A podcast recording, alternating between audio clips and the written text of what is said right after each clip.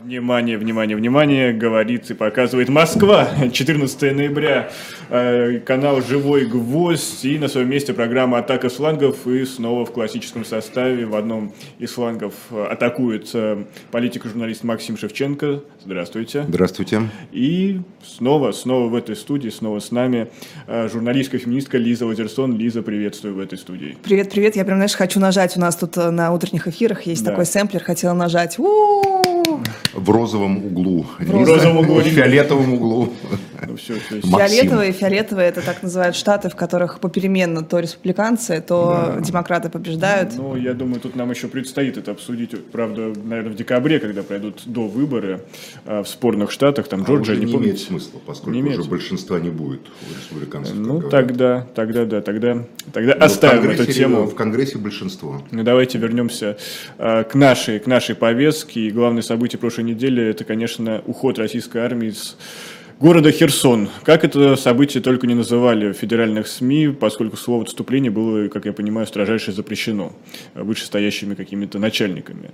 А, например, э, Дмитрий Киселев говорил, что мы закрепляемся на левом берегу Днепра. И о сложности этого решения он обещал рассказать и рассказал, собственно, в программе «Вести недели». Маргарита Симоньян, она довольно подошла литературно, нашла цитату Михаила Кутузова, Кутузова о сдаче Москвы и предложила заменить заменить Херсон, э, точнее Москву на город Херсон.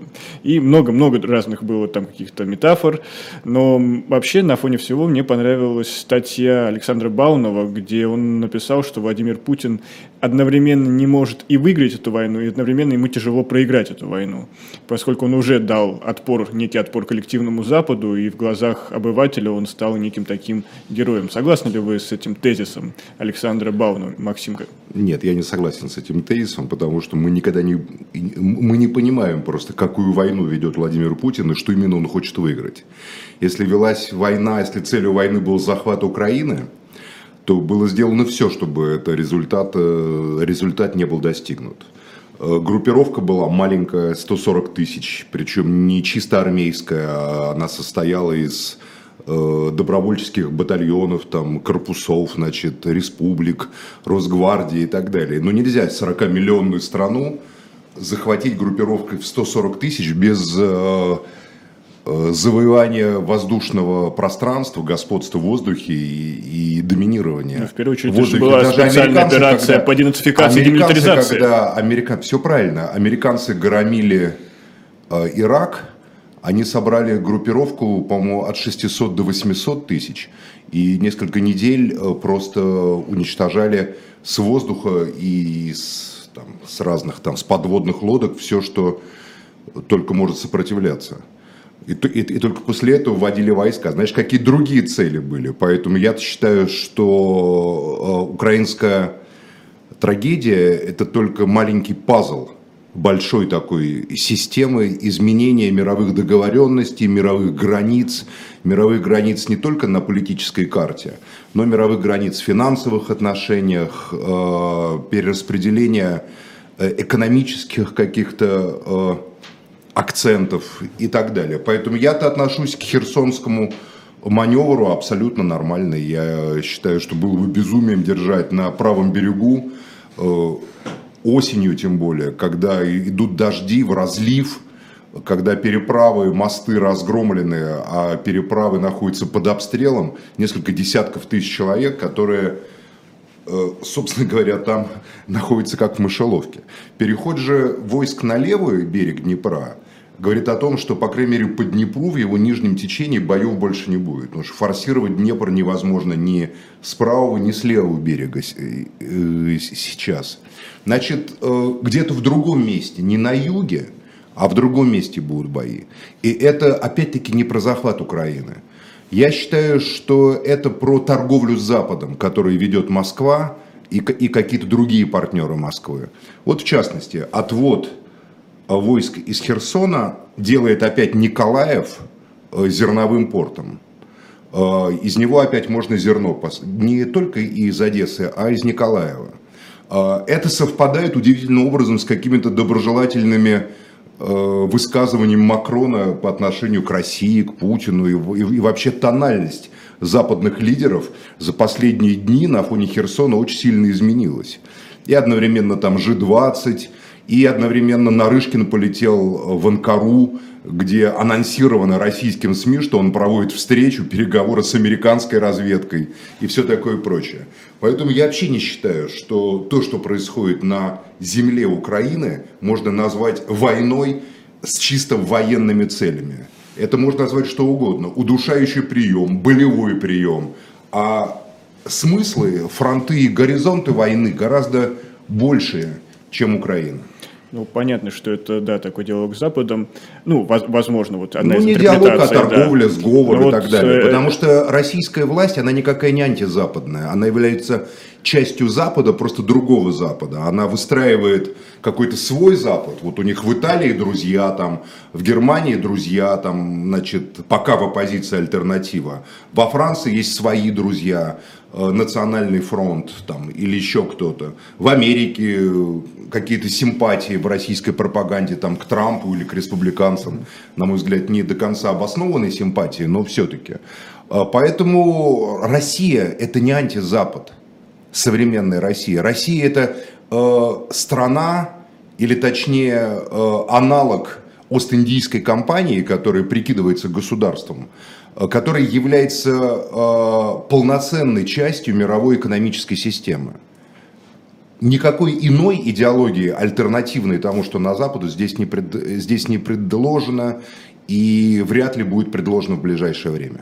Ну вот, Лиза, ты согласна, что простой-то народ, обыватель не понимает вот этих маневров и даже непростой негодует, как да, так? И, Говорят, царь-то не настоящий. Кого интересует и, простой и непростой, народ, обыватель и непростой, вообще? и непростой тоже негодует, но вот ты начал говорить про то, как пропаганда себя ведет, как она взяла такой тон впервые, абсолютно одобрительный, полностью покрывающий. Вот сегодня э, сама себя загоняя в ловушку, в ловушку, сегодня смешно спросили у Пескова, а, ну до этого уже был комментарий, жалеете ли вы, что э, Херсон взяли в состав России, он сказал, нет, Россия не жалеет, что взяла в состав России, это проделал массу мемов, что это был интересный опыт, все в таком духе. Но сегодня еще интереснее, ведь Песков сам не так давно говорил нам, что журналисты, они очень по тонкой-тонкой ходят такой льдиночки, по тонкой грани между уголовкой, собственно, и патриотизмом, и каким-то, э, какой-то критикой собственной армии. Он говорил это, как бы давая сигнал э, Z-каналам. В итоге они сами себя в такую ловушку э, поймали, что не могут пр- пр- прокомментировать визит Зеленского в Херсон, потому что официально это российские территории, зафиксированные в Конституции. И здесь мы приходим к такому, знаешь, вот э, к Но это и украинские событию... территории, зафиксированные в украинской Конституции. Конституции. Давайте скажем, это территории, которые зафиксированы на данный момент в конституциях двух воюющих между собой государств.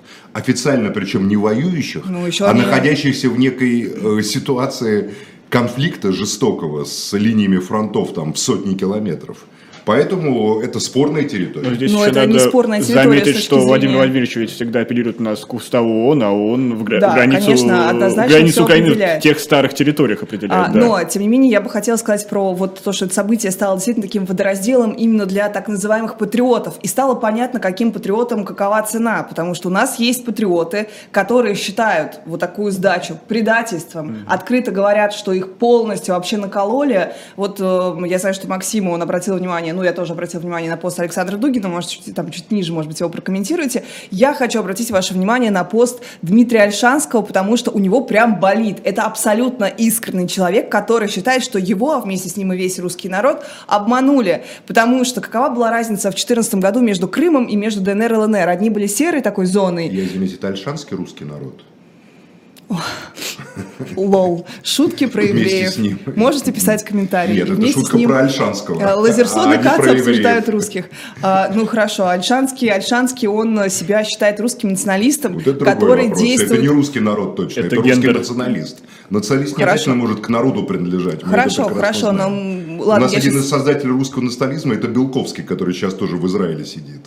Он не в Израиле. Да, вы знаете, где он? Где он, кстати? Не скажу, это его, может быть, Да. личное ну, дело. в общем, короче, он один Но из тех, не кто формировал русский национализм вместе Он же православный человек, а православные не могут долго находиться в Израиле, Ну, больше наверное, 90 да. дней. А, ну нет, нет, конечно. Серьезно? если- Есть такой закон? Нет, Я нет, не нет, знал, ну, да. правос- нет, если вы намекаете но, на репатриацию, то у Белковского, ну, это открытая такая у него абсолютно открытая полемика с государством Ну, Израиль, короче, что он я сейчас православный не про человек. Белковского и про Израиль, Да. это просто, так сказал, дай бог ему здоровья. Это где он лирическое там сидит. отступление. Просто Да. он один из создателей русского национализма. Поэтому русский национализм и русский народ – это вообще не синонимы. Не знаю вообще, каким образом Белковский к русскому национализму Ну, какое вы не знаете, имеет, а вы, но потому что а вы вас- тогда были юные, Ну, вот ничего не может, знали. вы с Когда он- Голковским когда- перепутали? нет, Вам с Белковским, когда лицо? он сидел на Малой Дмитровке, когда у него был, когда он создавал вот эти националистические все СМИ, это было где-то примерно в районе там 6-7 года и так Ну, далее. это националисты у И нас все были. Валерий Крылов там у Соловей, него. Крылов, это они все, все, все крутились там вокруг. Белковского, вокруг Стаса, поверьте. А, Он это все курировал по линии как бы администрации президента, создавая махровый такой консервативный русский национализм. А. И Альшанский там, конечно, был очень даже к месту. Э, Тем не менее, хочу просто вот рассказать ту логику, которая мне кажется, ну, очевидной вот в этом посте, потому что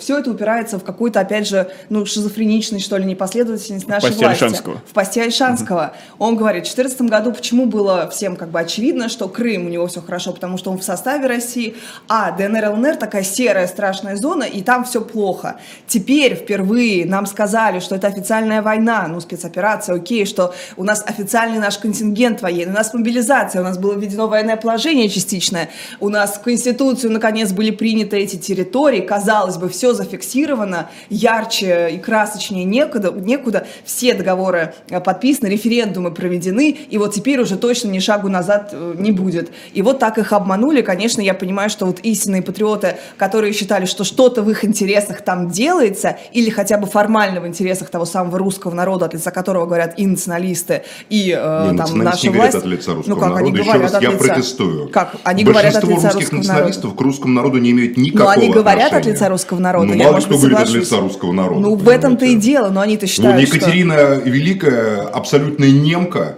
была императрицей России, тоже говорила от лица русского народа, хотя по-русски говорить практически не умела, поэтому мало ли кто говорит от лица русского народа. Мразь какая. По-русски не говорила еще. Ну вот, в общем, и, по-моему, вот эта вот Я, логика... я, э, честно говоря, тоже ее мразью считаю. Я за Да? Пугачева, да. Аллу Борисовну, извините, я, я понял, что да, Емельяна, конечно же. Я, я подумала про Пугачева. Хохмить хотите? Да, немножечко. Ну, Ничего страшного, хохмить. Хорошо, тем не менее, тем не менее, и вот э, мы, мы видели примеры, там, девушка-нацболка вышла с э, плакатом, э, что нас предали, нас обманули, нам сказали, что это наша территория, и теперь нет. Э, резанула себя бритвой, когда ее задерживали, и сказала, что это кровь русского народа, что она на ваших руках, потому что действительно было непонятно, зачем проводить мобилизацию, зачем такими усилиями разворачивать это все, если так легко и так, в общем-то, ну, я не знаю, э, однозначно и быстро были сданы эти территории. Вот, вот на это стоит Что вы обратить. считаете, что они были легко сданы? И что они были быстро сданы? Там Достаточно шли, быстро. Там сейчас шли тяжелые бои, в которых погибли тысячи людей с обеих сторон. Вы что, считаете, что это легко? Ну, Нет, легко это не легко совсем. И не реш- быстро. Там бои шли, смотрите, Херсон взяли практически в начале апреля на какой-то день. Вот непрерывно практически с этого времени шли бои под Николаевым, там в Николаевской области, Криворужское направление. Поэтому слово легко, Лиза, мне кажется, Ну, здесь смотрите, неприменимо. в Там сентябре- в земле лежат тысячи людей убитых. Максим, хорошо. В И сентябре миллион уже, беженцев, я думаю, в сентябре уже многие там западные военные эти аналитики писали, что очень сложно будет удержать эту территорию, практически невозможно. И Что мы видим? Референдумы откладывались, откладывались, наконец они были приведены. Зачем, если в принципе было понятно, Объясняю. был понятен исход? Позвольте, я вам объясню, Я зачем. уже, вы уже, в принципе, это понятно, сказали, всё что понятно, вот потому что в торговля. России есть и еще есть момент. Разные э, группы элитные с разными целями. У армии одни цели, у политического администрирования, которое ассоциируется с именем Сергея Кириенко, другие цели. У Госдумы во главе с Володиным третьи цели. У спецслужб четвертые цели. Вот, допустим, по линии ФСБ э, постсоветским пространством занимается пятое управление, значит, первая служба пятого управления, то есть контрразведка фактически. Так. То есть они готовили все, к чему, э, что должно было случиться 24 февраля. Армия к этому не имела никакого отношения, другие к этому тоже не имели никакого отношения, понимаете? Это фактически их была зона ответственности. Считайте, у них не получилось. Они провалили свою специальную операцию 24 февраля. Армия только сейчас, после того, как худо-бедно, без всяких мобилизационных планов, без подготовки боеприпасов там и оснащения проведена эта ужасная мобилизация. Но она все-таки проведена. И боевая группировка будет э, поднята, я так думаю, со 140 тысяч до 500 или 600 тысяч. Вот если к декабрю Сейчас э, пройдут подготовку вот эти мобилизованные, которые бунтуют, которые совершенно справедливо Их уже отправляли почти а, всех. Нет, секундочку, вы не а... правы. Нет, Лиза, это, это не совсем так. А точнее даже, процент уже а, точнее, Ну, вы, наверное, генерал, вы лучше знаете. Нет, я, я, мы, мы же отчеты ну, все вот. есть, Шойгу а, Нет, отчетов никаких нету, поверьте. А дислокации военных э, сил реальных ни одно вменяемое государство, ни одна вменяемая армия в мире отчетов не предоставляет. Это абсолютно секретные данные, по большому счету. То, что вам рассказывают, возможно, вас просто вводят в заблуждение, как и вероятного противника. Ну, сейчас Максим Причем это с обеих сторон. все мне расскажет. Вот, да. Нет, я не, я не знаю, я просто предполагаю. Вот я предполагаю, что группировка будет доведена до численности боевой. Потому что 140 тысяч – это было ни о чем. Эти цифры были по всем параметрам. По английским, по украинским, по российским. 140-160 эта группировка не могла вести войну на Украине. Просто не могла, и все. А, поэтому, а вот когда сейчас будет по Днепру линия фронта непреодолима, свободна, фактически от э, устья Днепра, от Косы, значит, до э, Каховки, дальше водохранилище, опять-таки непреодолимое практически, значит, возможно, э, вся тяжесть боев переместится в другой совершенно регион. Путин же дал приказ Шойгу, публично это было сказано, публично, и было транслировано, выйти на границы ДНР и ЛНР. Угу. Донецкой народной, Луганской народной, а, они давно не народные, они никакие не республики. Это понятно, что там уже это просто превращены в такие ядросовские заповедники, понимаете, и то, и то. С запретом практически левых организаций, которые, значит, там имеют какое-то свое мнение по поводу народности и по поводу прав трудящихся. Но не об этом речь. Поэтому мне кажется, что только сейчас армия, российская, по крайней мере, по большому счету берет в свои руки управление ситуацией, и дальше э, возникает такой парадокс, Лиза. Вы знаете, вот спецслужбы и политтехнологи заинтересованы всегда в продолжении бесконечной войны. Бесконечная война их кормит. Они в окопах не сидят, их не обстреливают ракеты, снаряды, а, а военные, которые воюют, которые убивают, а, как правило, заинтересованы в том, чтобы война побыстрее закончилась. Парадокс такой. Поэтому мне кажется, что если вот армейские структуры возьмут под себя линию фронта и ведение боевых э, значит, каких-то операций, которые, ну, неизбежны, но это а факт. А сейчас кто руководит еще раз? Мы не знаем, а, кто. А, какие-то, знаем. Тут какие-то ЧВК, там какой-то еще батальон ага. Ахмат, там еще кто-то. Ну, то есть нет, то есть Суровикин не, не единый центр, вы считаете? Ну вот только сейчас, вот его первый ну, публичный его доклад, так... это только начало. Mm. И его первый доклад это отвести войска значит, с правого берега, чтобы сконцентрироваться там и так далее. Он доложил министру обороны. Министр обороны сказал, действуйте. Это вообще первый публичный доклад армейского генерала, если не считать пресс-конференции, значит, Коношенкова, да. который, в принципе, является просто пресс-релизами, озвученным вслух, которые имеют отношение скорее к пропаганде, а не к каким-то реальным событиям. Поэтому мне кажется, что если вот брать э, землю, то на земле все только начинается, в смысле войны, настоящей войны, которая, надеюсь, и закончится как можно быстрее, если военные с обеих сторон возьмут. Если украинский министр Залужный говорит, что его учитель это генерал Герасимов, начальник генерального штаба. Если там генералы учились в одних военных училищах, там, не знаю, Залужный, Герасимов, там, и еще, наверное, можно десятки фамилий привести с обеих сторон.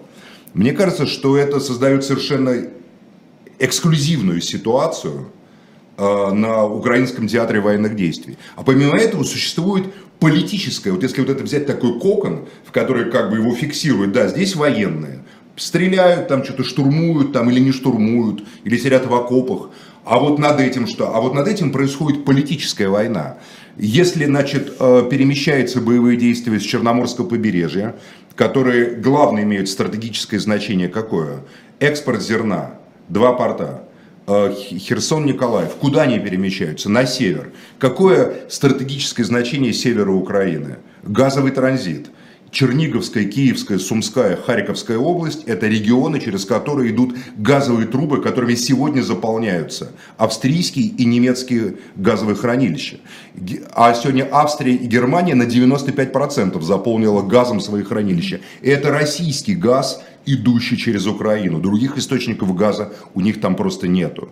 Поэтому, когда, вы, когда мы говорим «война», я с вами не спорю совершенно. С моральных точек зрения это абсолютно безнравственная история, которой нет оправданий и быть не может. Она, тут обмануты все, и патриоты, и демократы, и я вас уверяю, что и управленцы военные тоже поймут рано или поздно, что их обманули. А в итоге останется только какая-то кувалда, которая то ли разможила голову несчастному этому человеку, то ли не разможила, мы так и не знаем до конца. А Следственный комитет нам ничего об этом не рассказывает. Ну, мы видели, да, но ведь это может быть монтаж.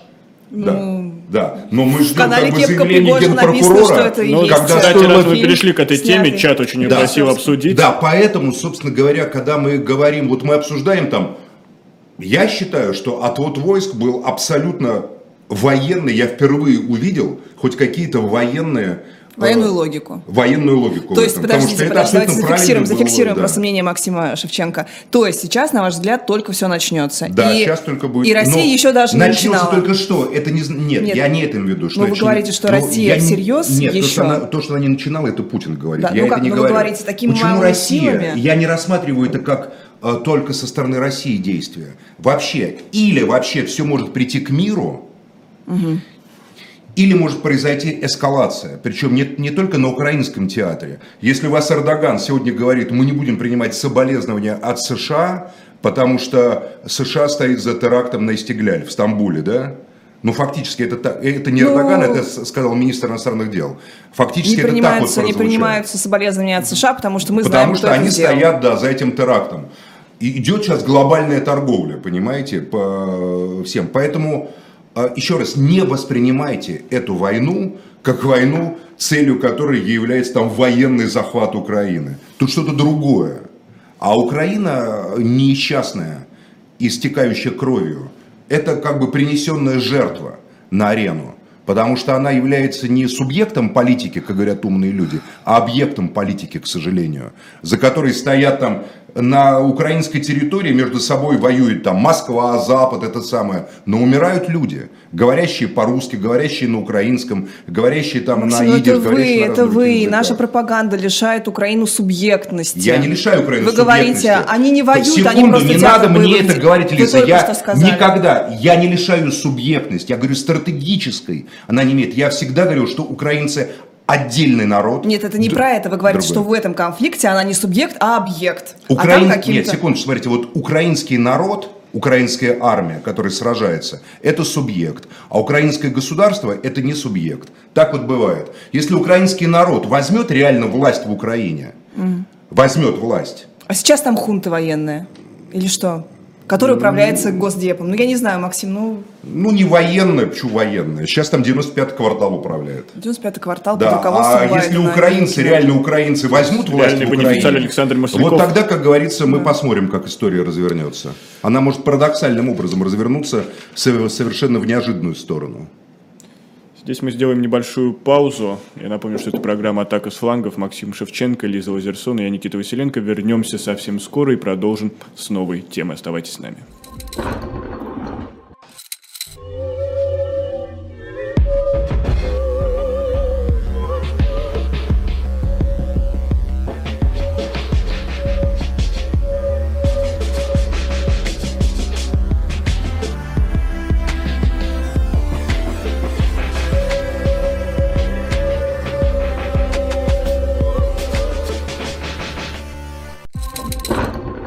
Продолжаем, продолжаем наш эфир. Это программа «Атака с флангов». Никита Василенко, Максим Шевченко Лиза Лазерсон. И мы переходим к следующей теме. А, недавно, вчера, появилось э, в социальных сетях видео, где заключенный Евгений Нужен, которого ранее а, завербовали в ЧВК «Вагнер», был казнен с помощью кувалды. У него была очень сложная история, его завербовали из тюрьмы, он, соответственно, перешел сразу же на сторону Украины, там он сдался в плен, дал несколько интервью, даже объявил о своей готовности воевать за украинскую сторону, но потом перешел, э, переш... он был отослан, не знаю, передан, вы... его, Выкраден, может быть, выкрадили, да, версиям. разные версии есть. Э, Он оказался в руках своих коллег по ЧВК Коллеги. назовем это так дипломатично. И то, что мы видели, это похоже на зверскую казнь в том духе, в котором мы, которую мы наблюдали уже в Сирии, когда выкладывались видео якобы от ЧВК «Вагнер», которые казнили э, местных жителей за сотрудничество с террористами в том числе. И вот здесь у меня вопрос следующий. А вообще вот это видео, что страшнее, если наши официальные органы власти, они замолчат эту историю или наоборот как-то оправдают, как вы считаете, Максим? Ну, давайте так, трупы нужно никто не видел, поэтому мы пока имеем дело с видеороликом, на котором, э, ну, как бы мы предполагаем, что его убивают с помощью удара кувалдой по голове, да, нескольких ударов. Там что на этом ролике э, странно, что когда вообще бьют вот по голове или по арбузу, допустим, чем-то, то разлетаются красные кровавые брызги. Я на этом ролике этого не увидел, я внимательно просматривал. Это имеет важное значение. Просто не мы это должны обсуждать, должна обсуждать прокуратура. Если нужен жив, это одна история. Если нужен мертв, это вообще совсем другая история. Если нужен жив, значит кто-то распространяет ролики, на которых имитирует смер- казнь жуткую там и так далее, э, пытки. И это значит одна статья Уголовного кодекса. Распространение заведомо жестокости, ну там и так далее, и так далее. Есть у них такие. Если он убит э, таким образом, то потому что суда и следствия быть не может, поскольку такой казни просто нету в Российской Федерации. Ее, наверное, нигде в мире даже нету, я так думаю, такой казни. То это тогда совсем другая история. Вообще это казни, это вот э, тюремные э, казни. То, что я слышал, читал, или то, что рассказывали люди, знающие правильные, которые э, видели даже это мне, э, то там такие казни, как там прыгание э, там, значит, с верхних нар, раздавливание грудной клетки и так далее, и так далее, всякие жуткие. Это там вот существуют. Поэтому мы ждем просто какой-то ка- квалифицированное выступление юридических структур. А так вообще зачем это все? Мне кажется, это опять-таки в рамках переговоров с Западом тайных и надежды на то, что удастся достигнуть соглашения, Западу показывают, что если вы не договоритесь с нами, то вот, мол, Пригожины, такие как он, придут к власти и начнут тогда вот это вот беспредел начнется, тогда вы уже вообще не договоритесь. А, Это одна версия. Вторая версия, что просто эти ЧВК, они как бы, ну, как бы переборщили, судя по тем оправданиям, которые мы читаем от пресс-службы Конкорда, да, которые приписываются Ну, не, вполне, Пригожину. не вполне оправдание, я бы не сказал, что там оправдание. Ну, как Собаки, там об- собачья смерть. Ну, там объяснения длинные, долгие, не похожи. Как бы нет такого лихого, такого залихватского тона и стиля, Ну, который потому что обычно это такой- преступление вопиющее вообще. Ну да, э, преступление. Я думаю, что он вызвал недовольство того, э, кто, как говорится, чье недовольство он боится Ну вот вызвать. Песков заявил, что ничего Кремлю не известно. Ну это он не боится краю. вызвать недовольство Пескова. А теперь Кремлю известно, когда Пескову-то рассказали об этом. А, Песков заявил не наше дело. Вот тоже такая своеобразная тоже. Своеобразный комментарий да, такого правильно. инцидента. А чье дело? Дело с А, не наше юридических дело, структур мы не знаем, что там уголовных. произошло, это не Там наше дело дело. МВД, Ну, дело прокуратуры, дело Следственного Учи- комитета. Учитывая, учитывая, Максим, что эта ЧВК, она все время вот в какой-то серой зоне, у них канал называется Grey Zone, что они все время на это, все время дают понять, что им никакие законы не писаны. Хотят, будут призывать из, э, из заключенных, да, свой контингент. Хотят, будут размыжевать головы. А, еще была информация, что у них есть же 200 300 это раненый, и у них 800 это тот, кто оставляет позиции, тому перебивают ноги, отправляют его с переломными, с переломом обеих ног, пока они не заживут, потом возвращают обратно. Я вот эту всю сторону, конечно, комментировать не хочу, потому что это, ну, дико неприятно вообще. Я, я не могу даже, вот вы начали говорить, не могу даже вспоминать, э, прокручивать в голове это видео. Я, конечно, там на куски крови не смотрели, но нам в чате несколько людей пишут, э, что они там с образованием соответствующим, и пишут, что удар пришелся э, по шее и это там перелом Атланта называется по какому-то самому верхнему шейному позвонку, Ну, может быть. мгновенная смерть, поэтому нет брызг. Ну, неважно, не хочу эту сторону вообще комментировать, какие бывают еще смерти, прыганием вниз с нар, э, придавливанием. Тем более, если А, специалисты нам говорят, что он убит, этот человек, то значит, он убит, скорее всего, на территории Российской Федерации. А, Дальше вопросы вот сейчас зададим в прямом эфире. Мы журналисты генеральному мы прокурору вчера- мы России Краснову. Считаете ли вы, господин генеральный прокурор Российской Федерации Краснов, что на территории Федерации, можно, Российской Федерации, можно безнаказанно убить таким жестоким или иным способом человека, и э, ни прокуратура, ни следствие, ни МВД не заведет, э, не обратит внимания на это убийство должным образом. Есть известная присказка «нет тела, нет дела». Пропал без вести, разумеется. да нет, ну почему? Тело есть. Вот есть у вас видео, Нет, ну видео есть. а которое будут- анализирует, мало ли там. Будут искать, в общем, заведут, заведут, может быть, даже уголовное дело, если мы Ну, будем по- поднимать Пока мы ничего об этом не слышали, пока шум. никакого особого контроля нету, никто не взял ни под какой контроль. Когда какой-нибудь несчастный блогер там что-нибудь такое изобразит в ТикТоке, Ну, то, то об этом щас, э, обсуждается вся Дума, Щас- щас мы блогеру чуть под особый позже, контроль если- берет, Бастрыкин берет под особый контроль. Можно перейдем, просто я хотела бы Тут- высказаться на, на Да, тему, на тему второго как бы аспекта этого дела. Сын, после того, как это видео всплыло, сын а, Евгения Нужна заявил, что Нужен там сам сдался в плен, и у него вопрос только к украинской стране, он максимально некрасиво их ставит, но, тем не менее, я бы тоже хотела поставить вопрос не только к нашему, конечно, прокурору, это даже не обсуждается, ребят, мы тут стрелки не пытаемся переводить, но мне интересно, как так получилось, что Евгений Нужен, который полностью пиарил вот этот процесс сдачи в плен, ходил не только, ну, к Осечкину на интервью, например, он был у него, я его у него видела, к Рамине, блогерка из Украины, ходят слухи, то есть человек ходил открыто на интервью, рассказывал, что происходит в ЧВК, какие отношения у Пригожина там с, как, как- вообще работает эта, структура, э, как их рекрутируют в ЗОН, э, про своих даже сидельцев, каких-то там, эм, каких там бывших прокуроров, или, в общем, каких-то э, высокопоставленных сидельцев, которые с ними были, он все это рассказывал. И вот человек, который, по идее, должен быть каким-то, как минимум, охраняемым свидетелем вот этого всего, он выдается. Ты сказал, что есть разные версии. А, Одна из версий, что Пригожин просто уперся и сказал, а, пока этого нам не выдадут, мы прекращаем вообще обмен пленными. Во-первых, какое право он имеет так делать, э, если вы говорите о том, что наши власти якобы а, немножко вот показывают, посмотрите, какая у нас есть обратная сторона России, она не должна прийти к власти. Да нет, она уже у власти, они уже решают, по одной из версий, повторюсь, кто будет э, участвовать в обмене пленными, а кто не будет. На своем участке Как? фронта решают и по своим каналам. Как так, я, Максим, Я получается? и говорю, что никакой реальной Что? войны пока нету.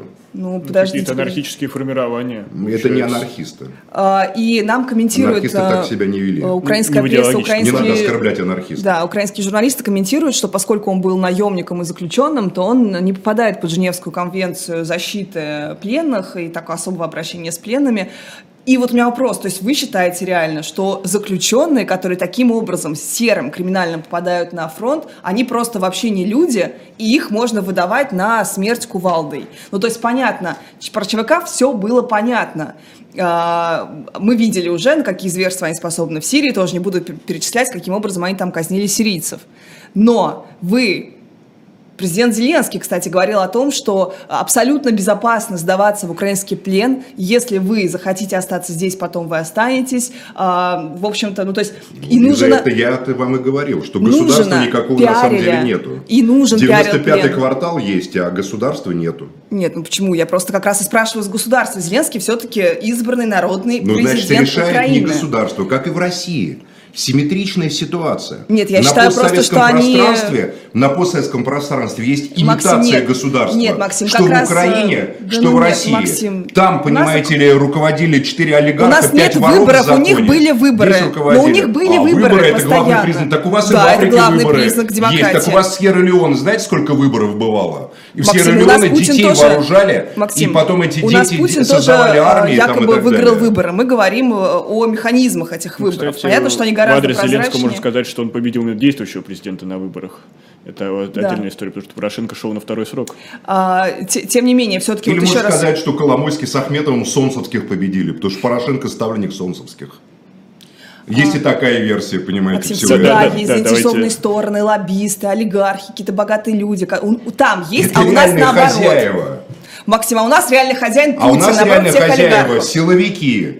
Там олигархи, силовики им подчиняются, а здесь силовики, и олигархи здесь подчиняются силовикам. В этом только Если я вся не ошибаюсь, разница. Коломойского, по-моему, чуть ли не Ахметова пытаются лишить украинского гражданства Сейчас, сейчас. ну, наверное, да, потому что там, наверное, даже если такая ситуация и была, во-первых, анархия такая вот полуолигархическая, гораздо более демократичный строй, чем э, авторитарная власть Владимира Путина. Давайте называть тоже вещи своими именами. да, там, Но ну, возвращаясь, конечно, вольности а, побольше, возвращаясь к, этой, нечего. возвращаясь к этой просто чудовищной истории, хочется сказать, что как раз это государственное как раз было решение, то есть кто-то из представителей власти решил, что да, можно выдать нужно, Кто как раз зацепившись, не знаю, кто был, вот мне вот важно здесь смотреть, что проговорить, что формально они имели на это право, потому что он не попадает под эту же какой-то пункт Женевской конвенции, который не ратифицировала Россия в таком-то году, но Понимаете, вот в чем здесь ошибка? вообще никто не потому что войны-то официально нету. А, Нет официальной войны, нет официально военнопленных. Поэтому британский наемник, который попал в российский плен, сегодня уже воюет опять на украинской стороне, который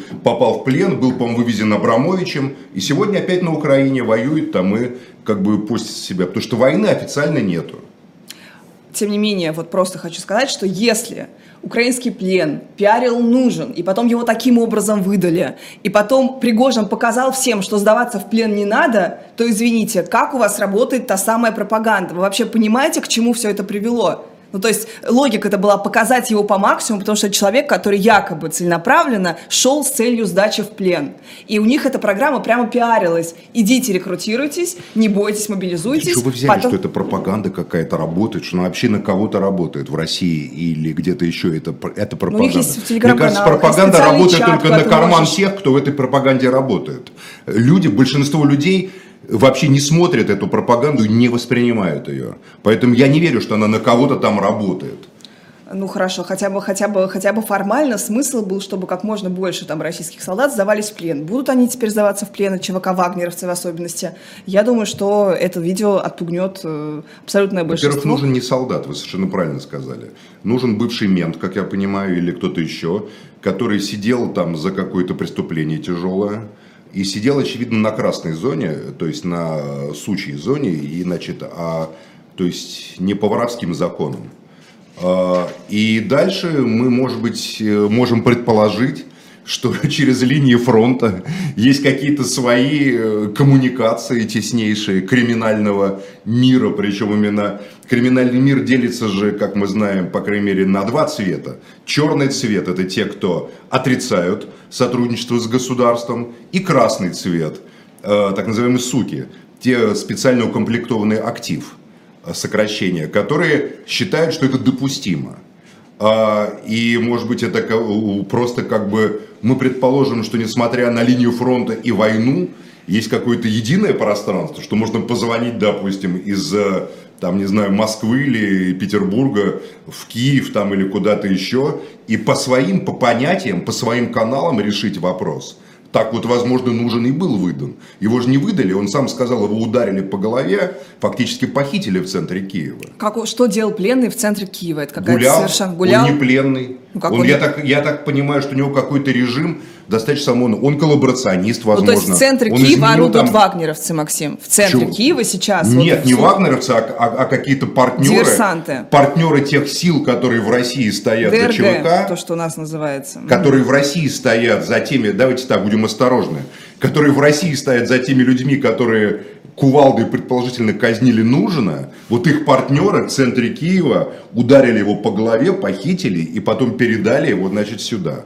То есть, может быть, какие-то есть горизонтальные связи, вну- внутри которых нет никакой ненависти России и Украины, нет там русских и украинцев, а есть какое-то единое общее такое пространство, криминальное, спецслужбистское, там, не знаю, прошлых памяти о прошлых отсидках в совместных, может, еще советских тюрьмах, или российско-украинских тюрьмах, или, или еще что-то. Может, мы вообще что-то не понимаем про эту ситуацию.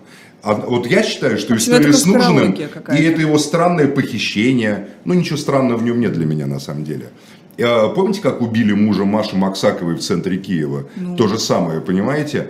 Это очень как бы похожая ситуация на ну, то. Там тогда был вроде как чистый криминал. Да, а тут что, политика что ли? Тут у Ну, вас и там тоже не чистый военной- криминал и военных- даже криминальная казнь. военных отношений не Понимаете? было между государствами Криминал является для современного мира, по крайней мере, вот для этого, где государство имитируется. Что такое государство? Государство это постулирование права и воспроизводство права и закона. Оно может быть жестоким, может либеральным это право, но государство держится за право. Так повелось со времен Рима что право есть основа жизни полиса.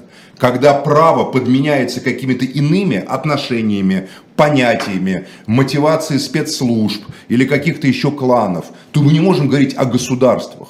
Поэтому, наверное, и войну не объявляют, потому что, может быть, не по границам и не по линии фронта конфликт проходит, а какими-то еще другими горизонтальными там связями. Может, он проходит между зерновой мафией и газовой мафией. Может, он проходит между теми, кто за золото, и теми, кто за доллар. Потому что и там, и там говорят по-русски, и там, и там говорят по-украински, и там, и там говорят на, еще на разных У нас не языках. говорят по-украински, у нас нет официальной Да школы не знаете, в Донецке многие говорят на украинском языке или на Донецк- суржике. Донецк это спокойно Украина. совершенно. Да, ну Донецк, вот я, сейчас вот будем- я знаю, что бойцы, бойцы Тогда, ДНР... тогда, да, тогда и там, и там говорят по-украински. В в Донецке, чем в смесь. Вы Херсоне там были, вот в мне, допустим, мне Захарченко говорил, я украинец. Павел Дремов говорил, я украинец. Мозговой говорил, я Да, да, украинец. мы знаем, мы знаем, вы уже говорили. Говорили на разных языках. Ну а, а что тут смешного-то? Понимаете, там везде суржик, везде, как говорится, вот это вот э, как бы русско-украинский диалект, или украинско-русский, или южно-украинский, или южно-русский, как угодно его называйте. Э, Он там везде как бы разговорный язык нормальный, в селах там говорят на этом языке. Поэтому да, э, в этом едином пространстве, когда говорят, живет один народ, да, бывший советский народ, который для, которого, как мы видим, уничтожаются нормы права, В нормы Латвии тоже живет один народ, бывший Нет, советский. А в ну- Латвии нет, а в Украине, извините, ребят, вам не повезло. Лиз, даже в Израиле, как пел Высоцкий, на четверть бывший наш народ. Я же не про это говорю. Я не понимаю, Понимаете, в Максим. Латвии, в Латвии, да, вообще со- советский народ живет бывший на всем постсоветском пространстве. Но это были два самых близких народа, русский и украинский народ. Два Да самых вы близких украинцам народа. это скажите, Максим. Что вы за них-то всегда говорите? Вот я и говорю, лишайте субъектности. Вам любой У украинец меня у скажет, отца что... в паспорте было написано «украинец». Так. Я русский. У меня вот э, мой отец... А почему вы русский, братом. если у отца был написан украинец? Вы так себя сами идентифицируете просто? У вас же нет Конечно, точно да. в свидетельстве о Да рождении? и папа, он не знал украинского языка, просто в советское время ему написали, потому что его отец был украинец, его мама была украинка, понимаете? Поэтому, собственно, в этом только единственная проблема. То есть просто у вас был советский, советский Я не ощущаю себя украинцем, отец. я москвич, родился в Москве, национальность существует в голове. Я ничего не знаю, но я уже потом изучил что-то про украинскую культуру, украинскую историю.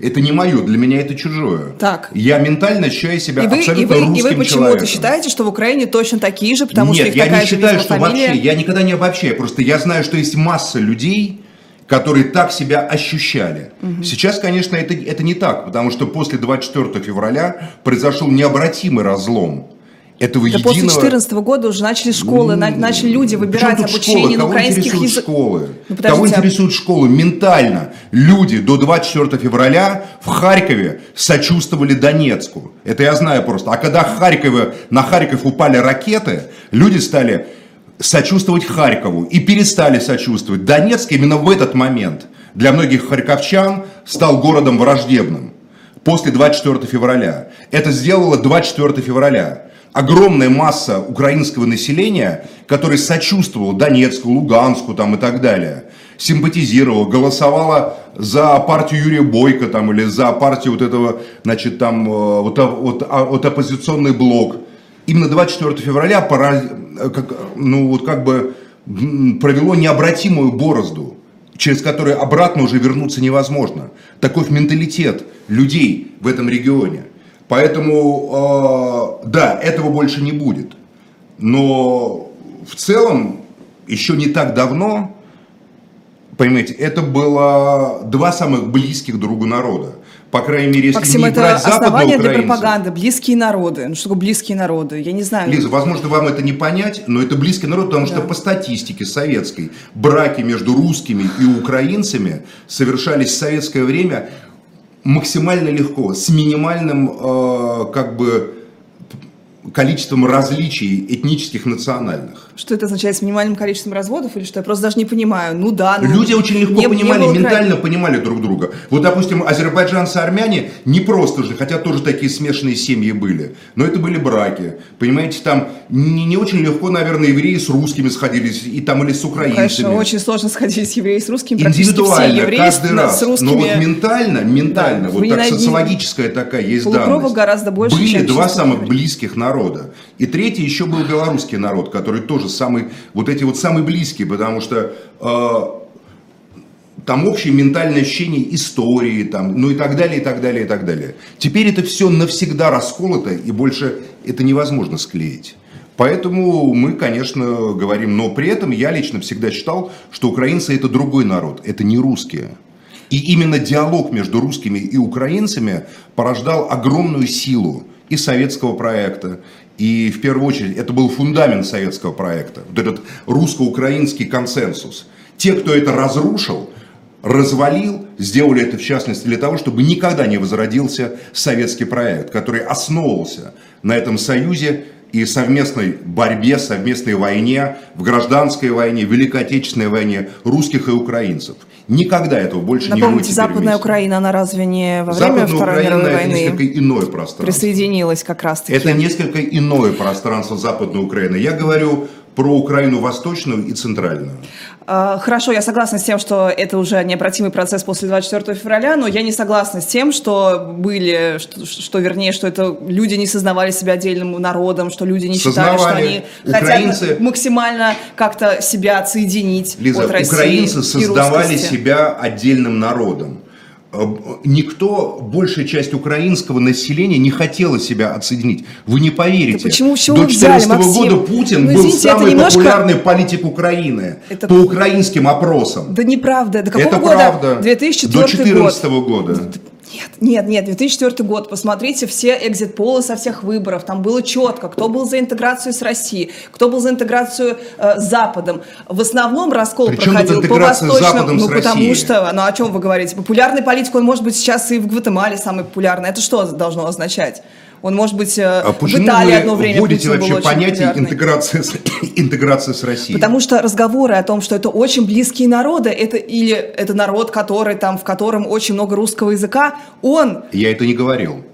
Что это народ, в котором русского языка вы говорите, это много. очень близкие народы, э, Да, практически нет ментально, потому что это, это народы в основном на православные народы, с православной историей, с общими какими-то рэперными точками историческими. Максим, уже Киев, надо Владимир, признать, что Москва, теперь условно Украина будет учить по Теперь, всем да, учебникам истории этого так, добились, как говорится, что добились всю жизнь они Москве, были под российской Киеве. Те, кто оккупацией. правит Москвой, и те, кто правит Киевом, это не украинцы и не русские, на мой взгляд, добились того, что русские украинцы стали врагами навеки вечные. Да, к этому шли долго, и этого добились. Мне кажется, надо это пересмотреть, потому что с сегодняшнего дня будет понятно, что Россия, это Советский Союз, Россия как правоприемник и Российская Россия, империя всегда оккупировала Украину, Украина будет по-другому Ах, уже вот сознавать. Да, да, да. Но вы послушайте, что говорят украинцы. Они говорят, мы никогда в жизни не хотели с вами быть одним народом. А Мы я в тоже считаю, что это разные народы. Нет, в смысле, мы не хотели, и в советскую власть мы тоже не хотели. Серьезно? Да. А почему это Украина, мы была, вся гражданская война шла на Украине?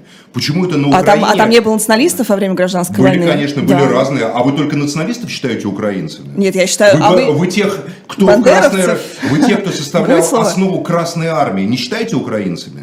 Ну, Хотя конечно. это были украинцы, это была Это же- они же украиномовная- интернациональные. Это была украиномовная Красная Армия. Да нет, что, считаю, что, считаю. Что в частности описывает Бабель там и так далее. Вы их не считаете украинцами. Для вас украинцы это, это только бандеровцы и петлюровцы. Нет, подождите, правильно? просто вот Вы- красные, вы они же понятию отрицают национальность, Максим. Вы понятие украинец Максим. придаете... А ничего- красные, они не отрицали да, национальность? конечно, нет. Вот есть выступление Сталина 25 года про Украину. Сталин постулирует украинский язык, украинскую культуру и украинскую национальность. И он говорит именно о взаимоотношении, это, по-моему, 25 год, между там русским пролетарием и украинским пролетарием, о подготовке кадров украинских.